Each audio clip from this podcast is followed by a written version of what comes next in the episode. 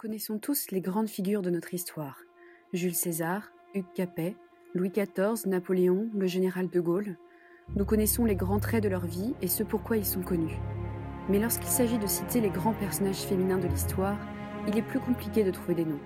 Cléopâtre, Marie-Antoinette, Marie Curie peuvent venir à l'esprit. Mais qu'en est-il des autres? Le but de ce podcast est d'aller à la rencontre de toutes ces illustres inconnues qui ont modelé l'histoire par leur vie héroïque, leur destin tragique, leurs choix particuliers et parfois même les scandales dans lesquels elles étaient impliquées. Il paraît que derrière chaque grand homme se cache une femme. Qu'en est-il de ces femmes? Ainsi que de toutes les autres, les témoins de leur époque, qui, au travers de leurs petites histoires, ont également contribué à construire la grande. Je suis Clémence Mestiquian et vous écoutez Le fil d'Ariane. L'année 1789 fut un tournant dans l'histoire française. 14 juillet, prise de la Bastille. 4 août, abolition des privilèges et des droits féodaux. 26 août, adoption de la Déclaration des droits de l'homme et du citoyen. Le français décide de s'exprimer afin de proclamer le principe d'égalité.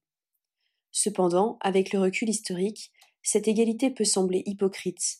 En effet, l'homme révolutionnaire ne souhaitait pas une émancipation pour tous et toutes et les rares femmes qui ont quitté la sphère privée pour s'exprimer en public ont bien souvent été guillotinées.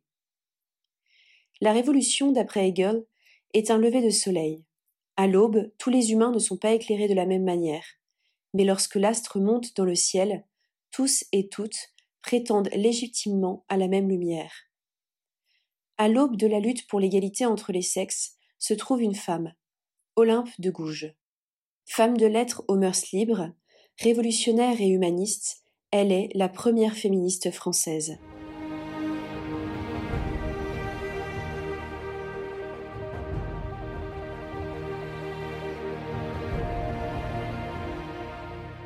Marie Gouze, dite Olympe de Gouges, est née en 1748. Sa mère est Anne Mouisset, fille d'un avocat. Selon la rumeur, cette dernière aurait eu une relation hors mariage avec le marquis Jean-Jacques Lefranc, dont serait née Marie Gouze. Cependant, Pierre Gouze, le mari d'Anne, reconnaît l'enfant. À 17 ans, Marie est mariée à Louis-Yves Aubry, traiteur parisien de 30 ans son aîné. Ensemble, ils ont un fils, Pierre. Louis-Yves meurt peu après et Marie décide de ne pas se remarier. En effet, la jeune femme est auteure et selon la loi française, elle ne peut publier un ouvrage qu'avec le consentement de son époux. Afin d'être libre de ses écrits, elle ne se remariera jamais. À 21 ans, Marie Gouze s'installe à Paris avec son fils. Elle décide de transformer son nom en Olympe de Gouges. Elle commence à fréquenter les salons bourgeois et l'élite parisienne. Elle donne une éducation soignée à son fils. Elle fréquente Jacques de Rosière, un haut fonctionnaire de la marine, qui lui fournit le soutien financier nécessaire à son niveau de vie elle est très vite considérée comme une courtisane au train de vie luxueux et aux manières libres. Inspirée par les salons littéraires qu'elle fréquente et les hommes de lettres qu'elle rencontre, Olympe décide de monter une troupe de théâtre aux accents politiques. Sa pièce la plus célèbre est intitulée L'esclavage des Noirs ou l'heureux naufrage. Elle a pour but d'attirer l'attention sur le sort des Noirs, esclaves des colonies, ainsi que sur le Code noir qui approuve entre autres les châtiments corporels pour les esclaves. Sa pièce est acceptée avec réticence par la comédie française et Olympe de Gouges reçoit de nombreuses menaces de mort de la part des aristocrates propriétaires d'esclaves. Ils tentent de la faire incarcérer à la Bastille pour ses idées, ce à quoi elle échappera de justesse. Après la Révolution française, sa pièce est enfin jouée, malgré une opinion publique toujours très hostile.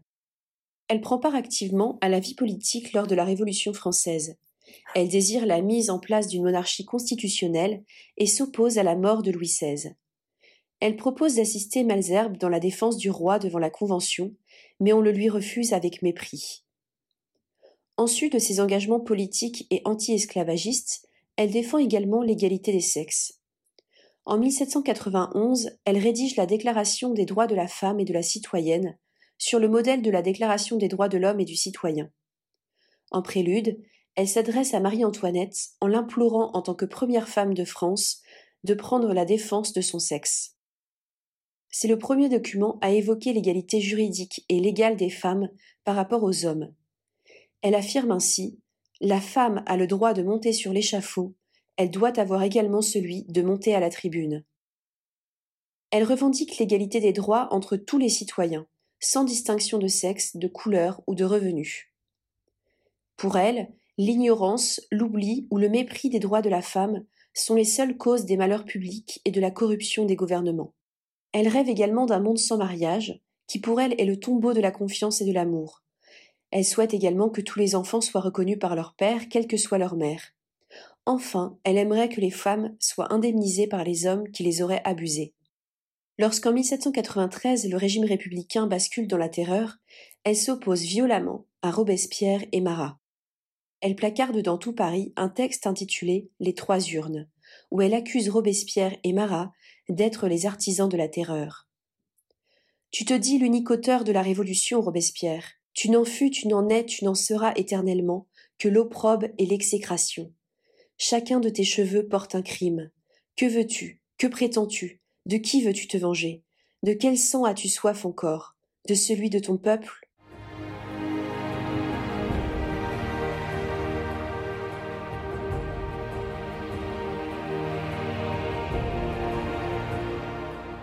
Cette ultime bravade lui est fatale.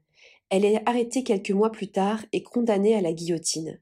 Elle meurt le 3 novembre 1793, place de la Concorde, sur ces mots. Enfant de la patrie, vous vengerez ma mort. Olympe de Gouges resta peu connue jusqu'à la fin de la Seconde Guerre mondiale.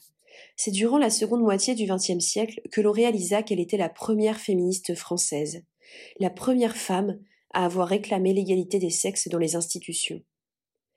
Sa vision d'un monde plus juste, où chacun serait traité avec respect et équité, n'a pas su convaincre ses contemporains. Cependant, deux siècles plus tard, son combat a été reconnu, et elle est à présent un emblème des mouvements de libération des femmes. Pour finir, voici un extrait de la Déclaration des droits de la femme et de la citoyenne. Homme, es-tu capable d'être juste? C'est une femme qui t'en fait la question. Tu ne lui ôteras pas du moins ce droit.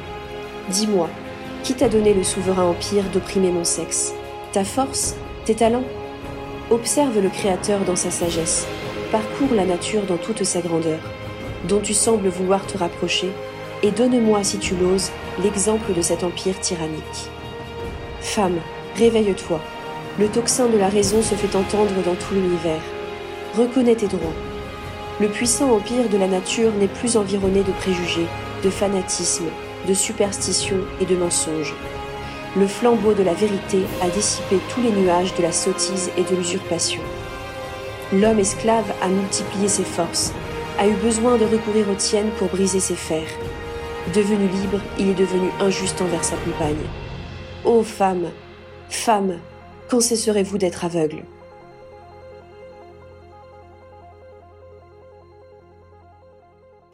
Merci d'avoir écouté le cinquième épisode du fil d'Ariane. S'il vous a plu, n'hésitez pas à mettre 5 étoiles sur iTunes Podcast, à vous abonner sur votre plateforme de podcast préférée et à en parler autour de vous. Le bouche à oreille est toujours le meilleur moyen de se faire connaître. À bientôt!